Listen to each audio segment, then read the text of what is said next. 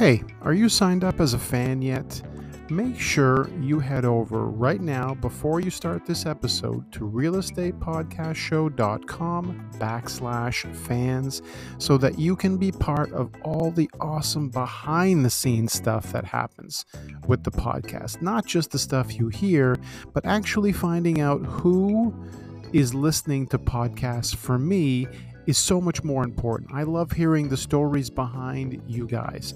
So make sure you sign up so that you can take part in all the amazing events. The contests are going to be spectacular. I've got these incredible, incredible things happening travel, music, food, all the good stuff realestatepodcastshow.com backslash fans and head over to Apple Podcasts and leave me a review when you can. I really appreciate that too.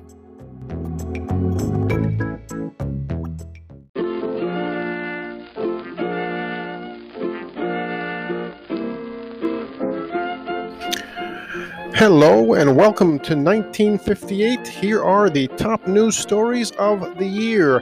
Gladstone named first Indian senator by John Diefenbaker in February of 1958. The Avro Arrows maiden flight is a success. This happens in March of 1958.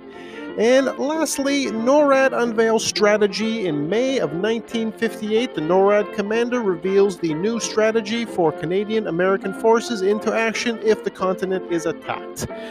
That is the closest thing to my old timey news voice you're going to hear, and I apologize if I offended anybody by my uh, attempt at uh, being a 1958 news anchor, but it's the best I can do, and I hope you appreciate the effort. So, here I am to tell you about a house that was made, created, built, um, in 1958 that is coming up as one of my newest listings in Toronto.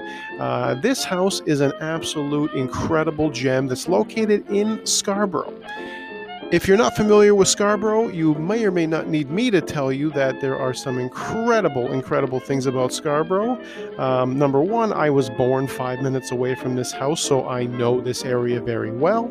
Number two, um, this is also the home of uh, uh, names that you might know, such as Mike Myers, uh, the Barenaked Lady started off here, and of course, most recently, The Weeknd.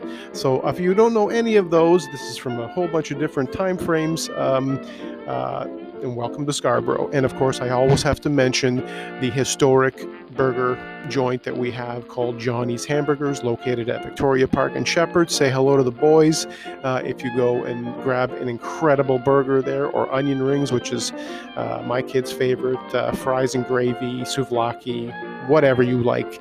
Uh, it is literally the melting pot of food um, for me growing up, and uh, hopefully you'll enjoy it too. So let's talk about my newest listing coming soon, and it's located at 79 Perryvale Crescent. The owners have lovingly enjoyed this home for the past 20 years. It's been a place where they've been able to host and entertain many family members and have social function. Because of that, and because of their incredible ravine setting, which is absolutely like a painting by the group of seven when you look in the in the backyard, um, they even installed a direct gas line on the deck so that they can barbecue and again uh, entertain outdoors, which a lot of you like to do. I know that, myself included. The house was actually built by Mr. Stanley Wantor in 1958, who constructed many of the homes in this area. His partner built a similar house next door. So you're going to see that the evidence is there that many of the special details, like the wide plaster moldings on the main floor, the walls are also plaster, you're going to see a lot of the evidence if you have joined me on home tours in this area, which, if you haven't yet, you have to uh, stop everything and start that way because this storytelling element is all about retraining you on how to go through the process of investing in real estate. It's not about just seeing a shiny picture on Instagram and jumping uh, to attention. It's about learning about these places, having a relationship with someone long before it's time to do anything. The current owners did many renovations in the property, such as replacing the original windows to these beautiful high end Andersen windows that when you walk right in, they will just um, they'll just capture you like they did for me. Back in the 50s, it was more popular to have wall to wall carpeting throughout the house. These owners replaced the flooring with solid oak floors. And in the basement, they used the laminate, which is where laminate is supposed to be used. Um, not in any other parts, but it's, it's designed mostly for basements. The office is the only room that has carpet, which is a very high end wool carpet from Elt Carpets. Because they love to cook, and when you see this kitchen, you'll understand that they do, and they entertain often, they replaced the original kitchen. It was a custom design by Riverne Kitchens of Ancaster with granite counters. On the technical side, they also replaced the existing oil heating with gas. They, ex- they installed a German made Viessmann boiler. It also heats the water. With such extensive renovations, they took the opportunity to even put in floor heating in the bathrooms and also in the front and back deck entrances. So, this is a home that has been loved for many, many years and taken good care of. And hopefully, you'll, you'll be the one to be able to continue that care and enjoy. They find that heating with water is very economical and cleaner. It only needs to be serviced every five years. All the tradespeople they work with have commented on how well the home was built. The one thing that they wanted to make sure that they added to their story is about leaving the neighborhood. They've been very, very fortunate about this area and they are they are going to miss a lot of the lovely, friendly neighbors. They're actually both avid gardeners, and the yard has been a constant joy as they've watched it mature into a thing of beauty. Most of the planting is perennial material, so it really blooms, blooms from spring until late fall. So, this could not be a better time for you to experience this home as it goes through its full uh, gardening cycle. Two years ago, they were even given an award by the city for the garden. So they are actually getting, they, they've lived in this urban oasis. And the home itself backs onto a ravine, and on occasion, there's actually been seen, they've actually seen a deer or two. The, the ravine itself connects with the larger Thomson Park ravine system, often where they go for walks. The entrance to the park is six houses down from them. It goes about 10 miles and has several playgrounds. They're only a 10 minute walk from Scarborough General Hospital, and this is a big draw for many of the doctors that live in the area in some of these homes. So join them. The future is really bright for this area as well because the City of Toronto has planned a subway stop near that hospital, and it will be completed in a few years, we are told.